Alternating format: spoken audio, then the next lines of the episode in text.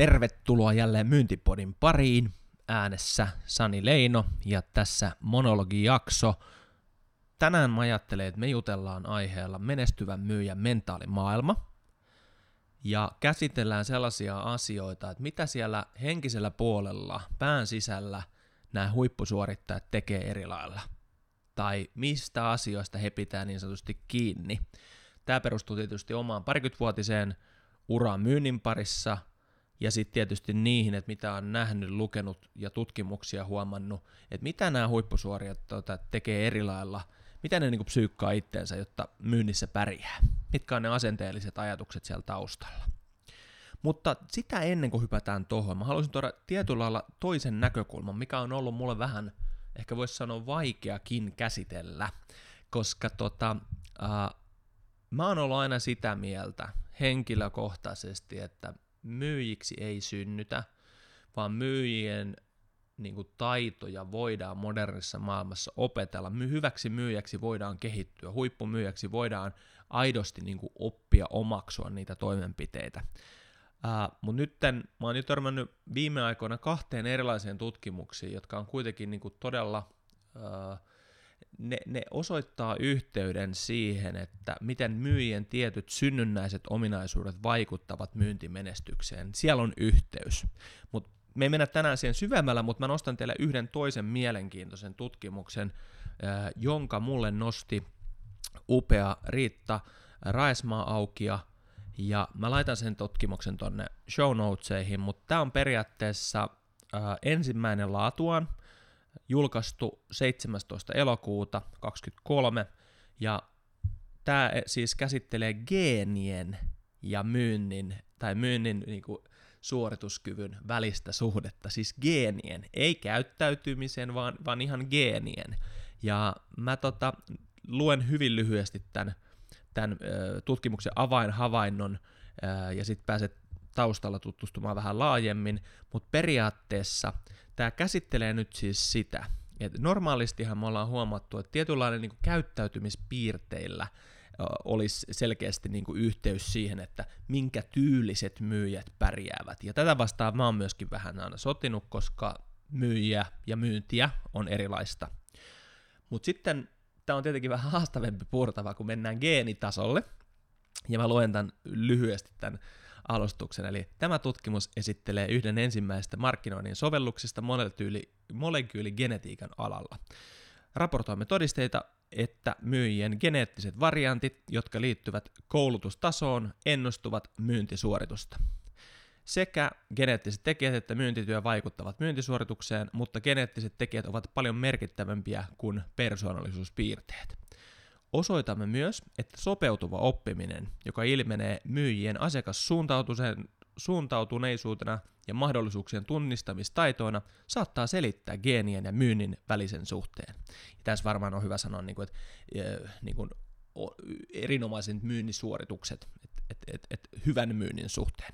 Keskustelemme näiden löydösten vaikutuksesta myynnin johtamiseen sekä genetiikan tutkimuksen arvosta markkinoinnin alalla. Uh, nyt tämä on tärkeä. Eli todella kiinnostava ja silmiä avaava niin kuin asia itselleni kanssa, koska tämä siis käsittääkseni käsittelee nyt sitä, että millaiset kyvykkyydet niin kuin geeneillä eri ihmisillä on omaksua uusia asioita. Ja tämän mä vähän niin kuin ostan, koska nyt kun se käyttäytymispiirteet tai semmoiset niin persoonaan liittyvät asiat, niin se ei jotenkin mulle iske, koska kun on niin oikeasti erilaisia rooleja. Mutta sitten tämä on todella mielenkiintoinen, että voidaanko ennustaa sitä, että jos sulla on aidosti oppimis, omaksumiskykyä, ää, niin että se on paljon isompi tekijä, jos sulla on luonnastaan helpompi omaksua oppia uusia asioita, ja sillä onkin sitten yhteys tavallaan erinomaisten suoritusten kautta. Mielenkiintoista, mutta nyt ollaankin tilanteessa, jolla on Sani vastaan tiede, eks vaan? Eli Sani ennustaa nyt näin.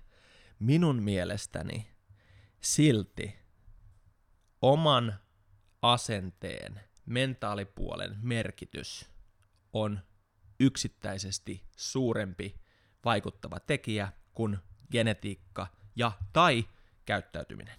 Mä itse uskon oikeasti siihen. Tää ehkä, ehkä tämä tulee tämmöisenä köyhän miehen Tony Robbins tyyppinä, mutta mä uskon, että jos sun mentaalipuolella on pakka kasassa, niin sen jälkeen tällä on isompi merkitys kuin yksittäisillä annetuilla piirteillä. Ja mä ajattelin, että käsitellään näitä vähän tänään tässä monossa. Aloitetaan ensimmäisellä, joka on se, mistä itse postasinkin linkkarin tossa, eli hassua on, että menestyvällä myyjällä on, he, heillä on tavallaan semmoinen omalainen paradoksi, eli heillä on itsevarmuutta omaan ammattiinsa ja omaan itseensä, heillä on ammatillista itsevarmuutta ja sitten tavallaan heidän oma usko itseensä on kunnossa, mutta sitten käytökseltään ää, osoittaa nöyryyttä ja palvelevaa niin kuin asennetta.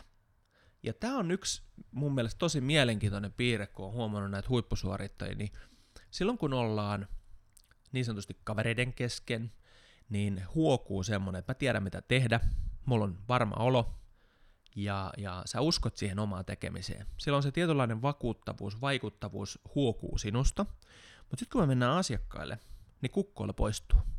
Eli ei tarvi paukutella henkseleitä, koska ymmärretään, että se, se, se itse asiassa se, se heikentää valta-asetelmaa, jos sä joudut osoittamaan ulkoisella kikoilla ja keinoilla, että katsokaa minua, minä olen niin kuin asiani osaava, vaan se itse asiassa on uskottavampaa, kun se tietyllä lailla tulee läpi. Mutta tämä on tietenkin, jos ajatellaan sitä, että niin kuin mä taisin siinä postauksessakin laittaa, että tavallaan sä niin kuin psyykkaat ja tsemppaat ittees, että että niin kuin mä osaan tämän, mä pystyn tähän, mutta sitten taas kaikki se kukkola pitää jättää tuulikaappiin, kun me mennään asiakkaille.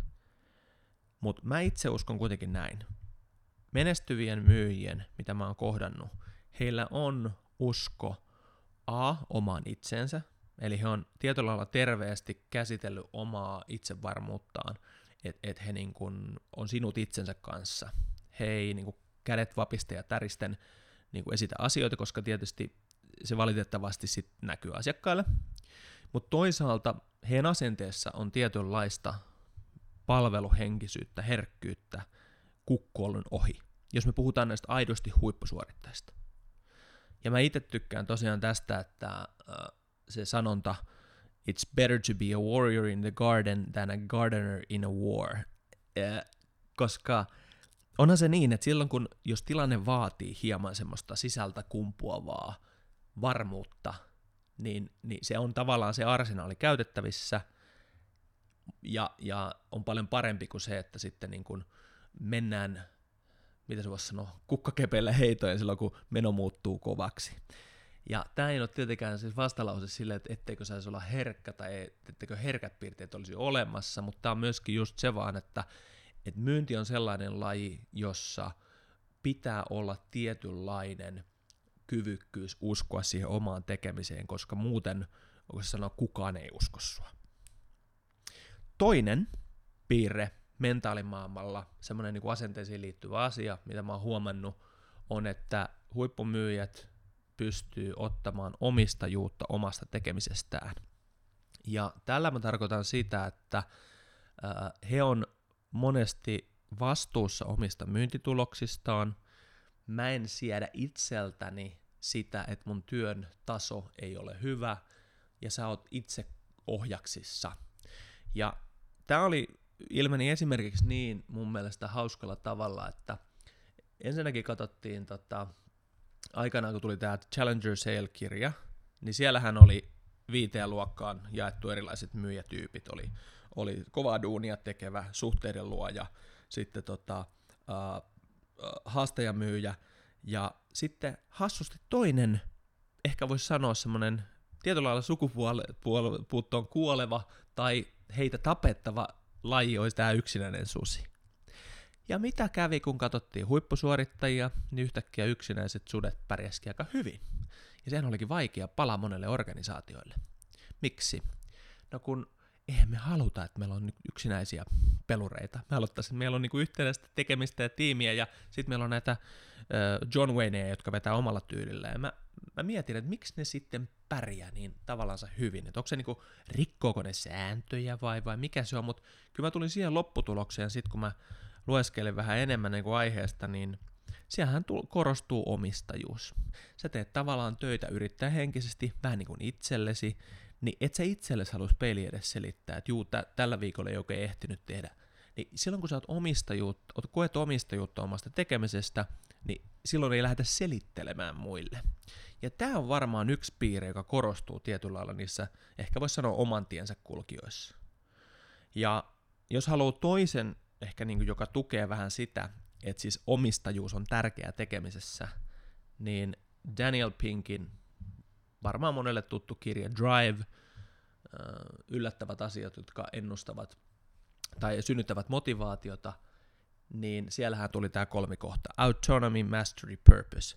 Niin autonomia ja sitten se mastery, eli osaan tämän oman asian. Niin jos miettii, että yhdistää vaikka valoksi nämä kaksi asiaa, ei puhuta vielä purpoosista mitään. Mulla on autonomia, olen itse ohjaksissa. Minä saan päättää, millä tasolla tavalla teen tätä. Se on ihmistä motivoiva tekijä. Ja sitten se, että mä osaan tämän, mitä ikinä mä teen. Niin kun nämä yhdistyy, niin sitten tavallaan varmaan tulee tietyllä lailla semmoinen terve juttu, että en mä tähän muita tarvitse aina ympärille, niin kyllä mä pystyn tähän itsekin. Ja nyt tietenkin, jos tämä menee, ehkä voi sanoa epäterveen puolelle, niin silloin kieltäytyy muiden tavoista, yhteisistä säännöistä tai jopa avusta. Mutta taas siellä pohjalla kuitenkin on terveellä tavalla se, että hei, tää on, sinä olet omien myyntitulostesi toimitusjohtaja. Eks vaan? Että en mä ainakaan jaksanut mennä selittelemään jollekin, että joo, ei tässä on mitään. Siis, et, et, kyllähän hyvä myyjä on vastuussa omista myyntituloksistaan. Ja sitten hänellä on kyky kertoa omalle esimiehelleen tai ty- työpaikalleen, että mä en pysty näillä työkaluilla tai prosesseilla tai, tai niin kuin tässä tilanteessa tähän tulokseen, mitä multa odotetaan. Mutta kyllähän sun pitää olla itselläsi niin kuin vastuu omasta jutusta tekemisestä.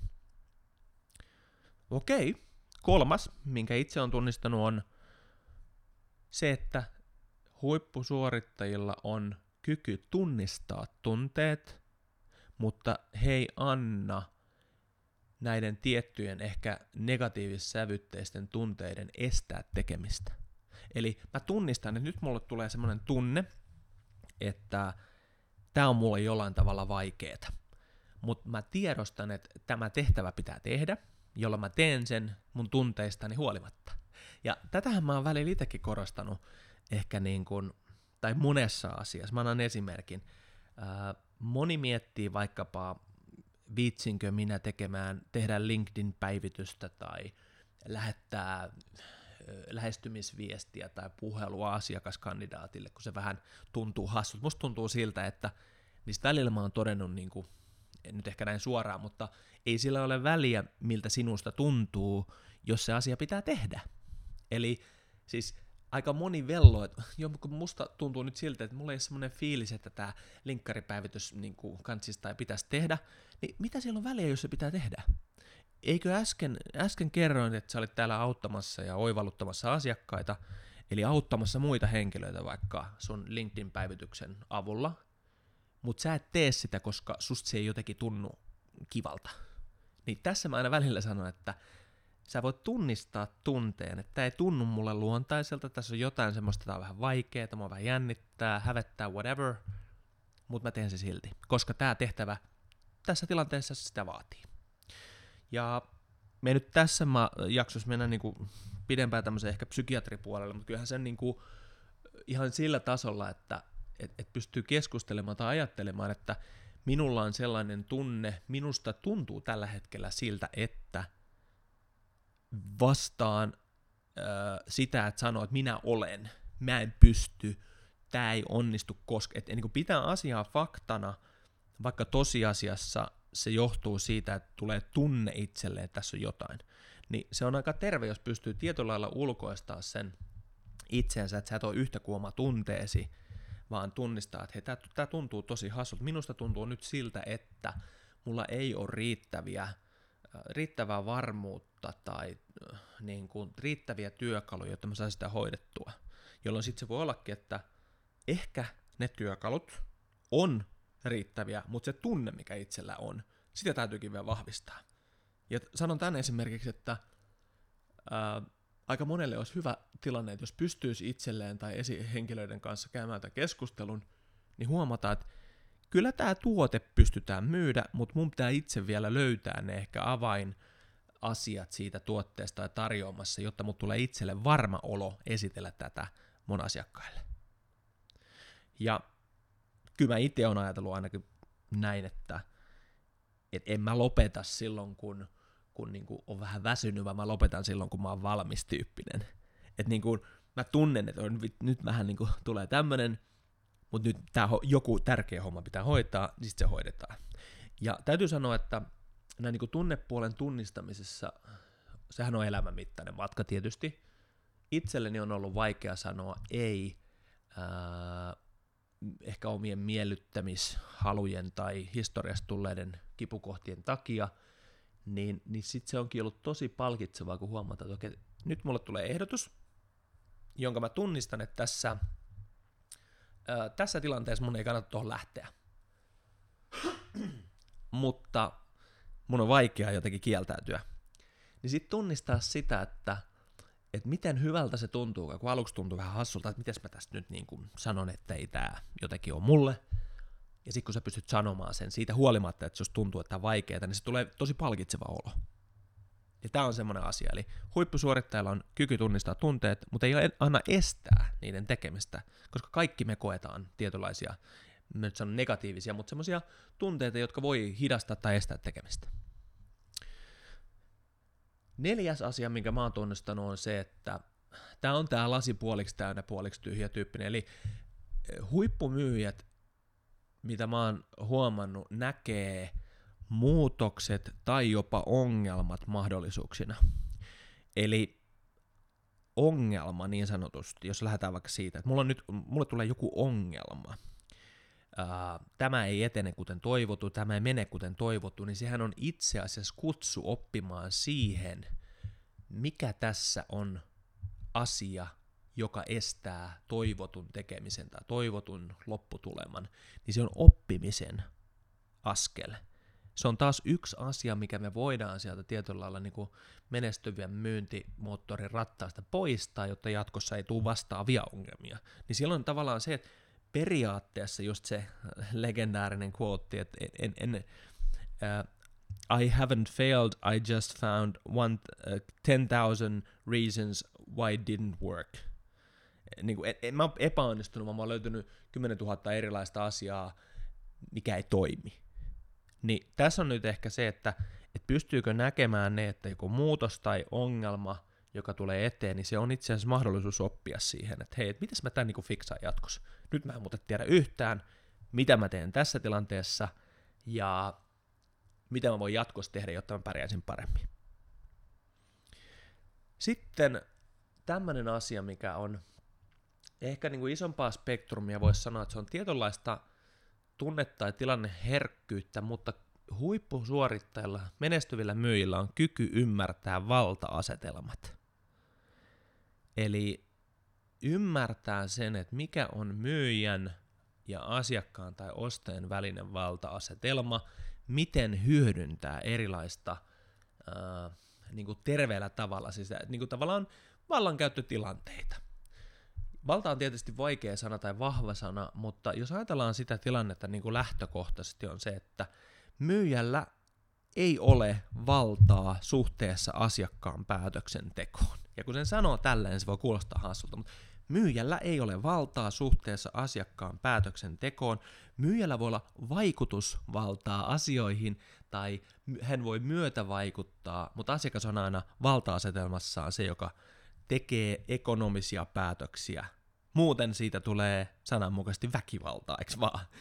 Jolloin nyt jos mietitään sitä tilannetta, että mä näen edelleen sellaisia myyjiä, jotka niin kuin, ää, laittaa sitä, että et, et niin kuin minä haluan tätä, minulla on edellytys ja sinun pitää asiakkaana sitoutua tähän, niin se, se saa tässä modernissa maailmassa asiakkaat niin käytännössä laittaa niin ikuisen rastin tähän tilanteeseen, jolloin hyvä myyjä ymmärtää, että myyjällä voi olla jotain sellaista asiaa, joka tuo sulle aseman ää, ammattilaisena, joka se nostaa sun auktoriteettia. Mä en tiedä, onko sana auktoriteetti valta tai vastaava, mutta se nostaa sun myyjän niin kuin, tiedollisesti erilaiseen asemaan, joka voi olla niin kuin, isompi asema. Mä haluan ottaa mm, asiantuntijan tänne, ja sen jälkeen sulla siinä asiassa, kontekstissa on isompi sanoma, isompi painoarvo. Mutta sitten kun me mennään ää, itse siihen päätöksentekoon, niin täytyy ymmärtää, että asiakas on kontrollissa ja me voidaan pyrkiä omalla laadukkaalla tekemisellä ohjata asiakasta. Mutta jos sä ymmärrät nämä tietyt tilanteet, vallan kontrolli, miksi ikinä sä haluat sanoakaan, että missä kohdassa on sulla niin sanotusti pelipaikka, missä kohdassa sun pitää olla tietoinen, että tästä rajasta mä en voi mennä yli. Huippumyyjillä on, on kyky ymmärtää, että tässä kohdassa mä niin sanotusti varmistan, että mulla olisi vielä vähän kontrollia, vähän sanottavaa, vaikkakin vaikka päätösvaltavalla asiakkaalla. Miten mä vaikutan tähän, kun mä tiedän, että tässä vaiheessa myyntiprosessia, vaikka siellä loppupuolella, asiakkaalla on täysin valta sanoa, että palaa minulle sähköpostille, niin miten mä voin tätä tilannetta ohjata niin, että mä saisin vähän itselleni myös, että voisi sanoa niin kuin yhteistä kontrollia tästä tekemisestä. Sitten tuli mieleen, että tavallaan vähän liittyvä siihen ensimmäiseen kohtaan, mutta semmoinen, että huippumyyjillä on kyky olla resilient, tai heillä on resilient, mikä, resilienssiä, no niin.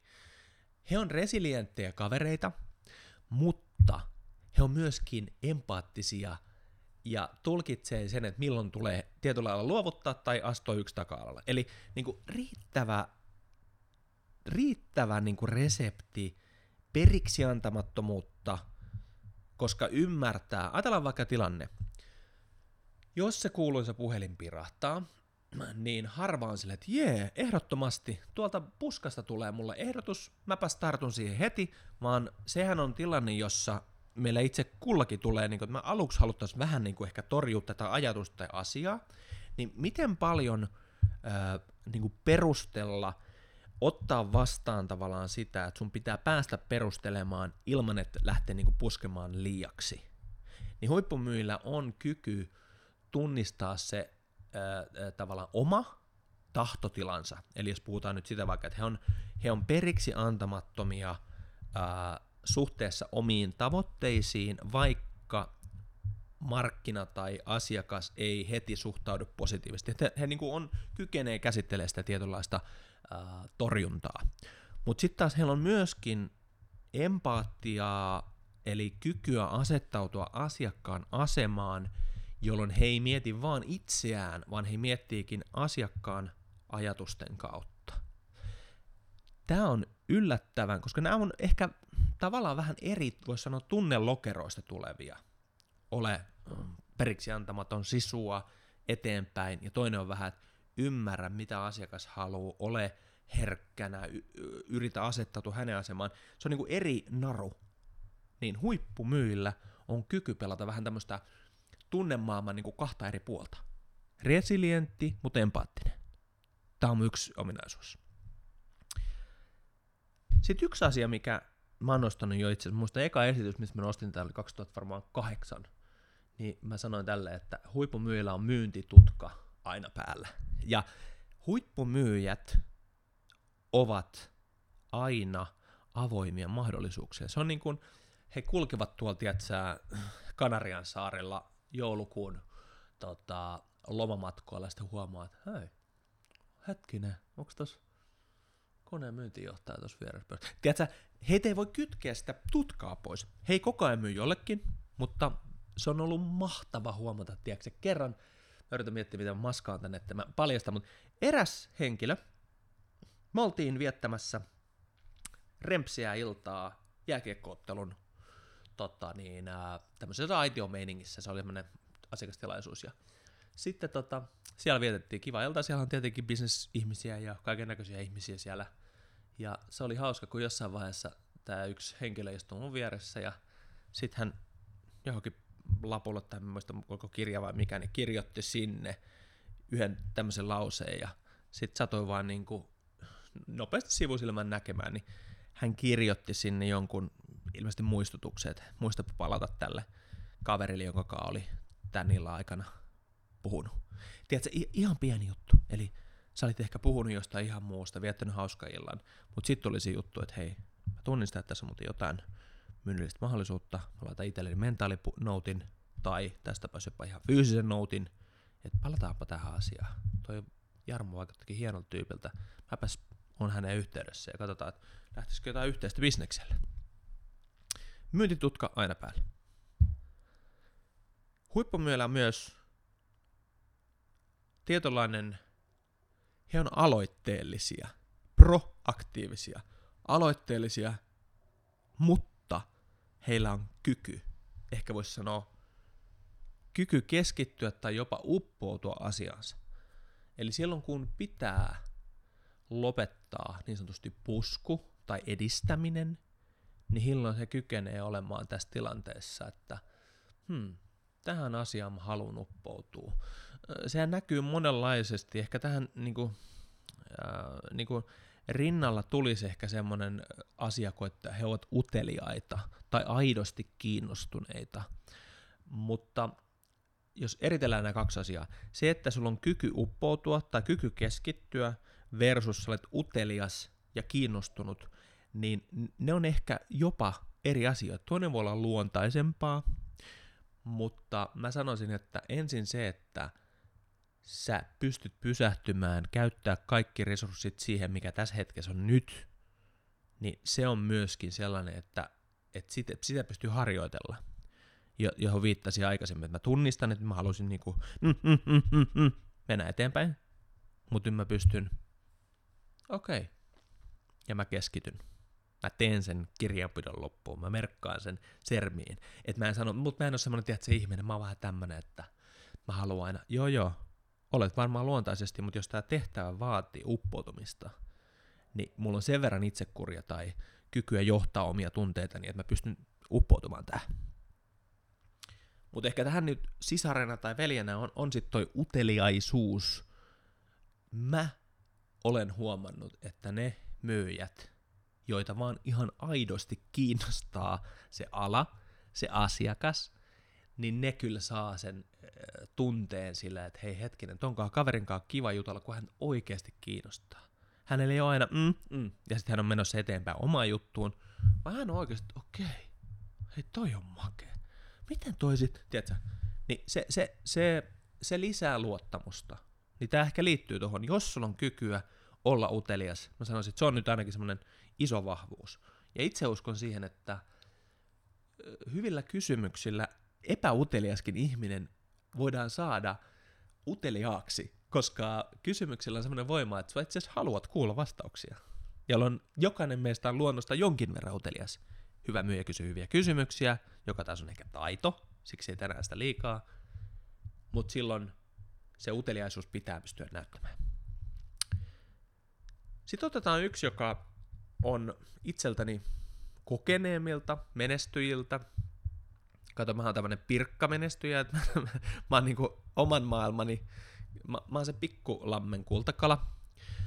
Mut sitten on isoja maailman hahmoja. Brian Halligan esimerkiksi HubSpot yksi perustajista.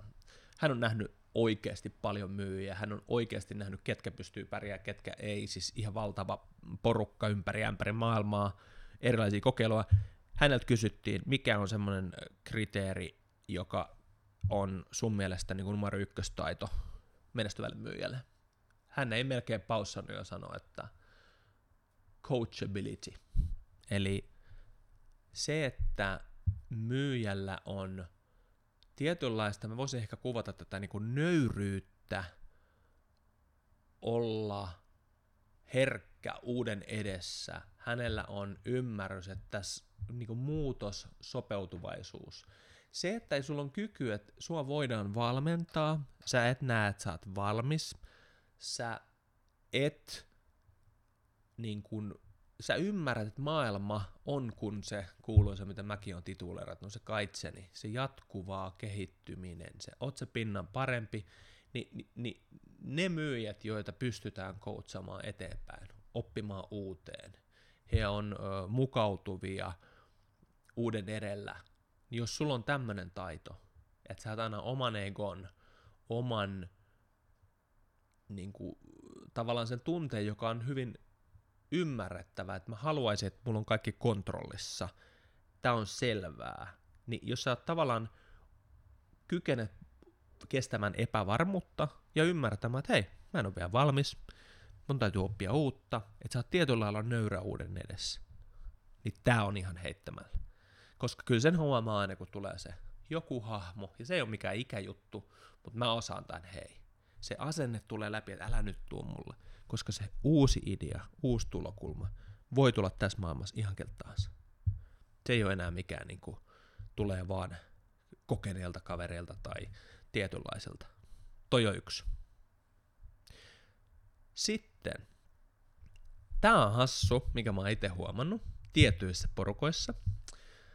Tietyillä huippusuorittajilla on hassusti, tämä voisi moni laittaa negatiivisesti tunteiden tai ajatusmallien laariin, tai, mutta he ärsyyntyy, jos joku ei etene.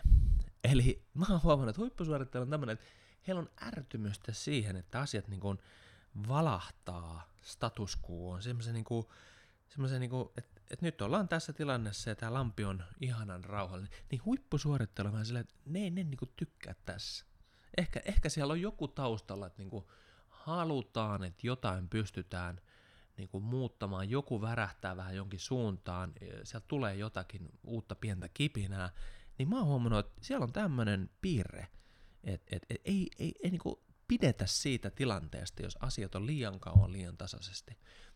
Ja mä uskon, että tässä on joku semmoinen, että, että, että tavallaan ymmärrys, että heti kun tulee tunne, mä viittaan nyt vaikka tässä itseäni, että, että vitsi, että tässä ei oikein mitään vikaa, mutta juuri se on nyt vähän vialla. Että, tässä, niin kuin, että se on liian tasainen, niin se onkin riski, se on uhka. Ehkä on silleen, hmm, tästä on nyt, mikä tässä on, niin kuin, että jos ei mikään mene. Ja tämäkin tietenkin voi mennä epäterveelle tasolle, mutta mä sanon itse näin. Se, että jotain ärsyttää joku, niin se on yleensä aika hyvä motivaattori lähteä tekemään, muuttamaan jotain toimintaansa. Loistavaa. Ja sitten vielä Unomaas, koska totta kai mehän voitaisiin näitä käydä vaikka kuinka paljon, mutta ehkä nämä on niinku oikeasti, jotka tuli mieleen niinku viime aikoina, niin yksi on sitten se, että tietynlainen rohkeus siihen, ettei pelkää esittää, mitä itse on mieltä asioista.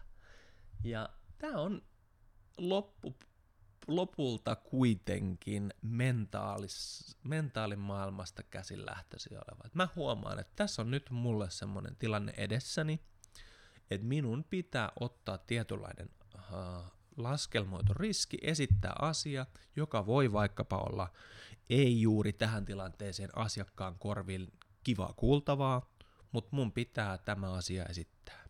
Ja sitten mä sanoin, että hei, mä oon ihan aidosti sitä mieltä, että tässä tilanteessa teidän kannattaisi tehdä mun kokemukseen perustuen näin. Ja tällähän on, jos mennään jälleen kerran siihen vaikka 2013 siihen haastajamyö, mistä tuli, niin kyky esittää näkemyksiä. Näkemys. Tieto ilmasta ja näkemyksistä maksetaan. Jos sulla ei ole oikeasti omaa mielipidettä asiaa, ja mä en nyt puhu siitä, että me ollaan niinku, mullakin on tää himas, tää pesukone, semmosesta, vaan se, että, että ihan oikeasti minkä takia tämä tilanne, tässä tilanteessa tulisi tehdä näin niin tämä on monesti asia, joka, joka tulee niiltä, jotka pärjää hommassa.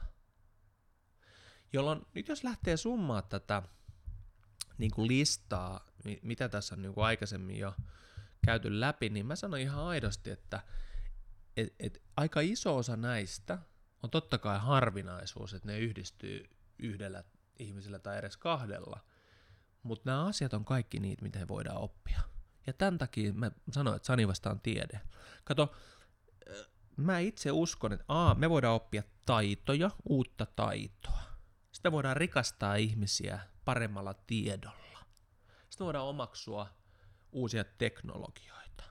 Eikö vaan? Sitten muistetaan se mun määritelmä tietyllä lailla modernille myynnillä, että se on, moderni myynti tarkoittaa sitä, että myyjä tai myyntitiimi on varustettu oikealla tiedolla, taidolla, työkaloilla ja sitten se viimeinen ja tunneälyllä. Jolloin, nythän me ollaan tässä neljännellä aspektilla. Niin, niin, niin mä uskon itse sen, että me voidaan niinku tunnetaitoja tai ajattelu, ajatusmallitaitoja sparrata. Se ei vaan meillä ole täällä härmäs ihan hirveän ää, tyypillistä.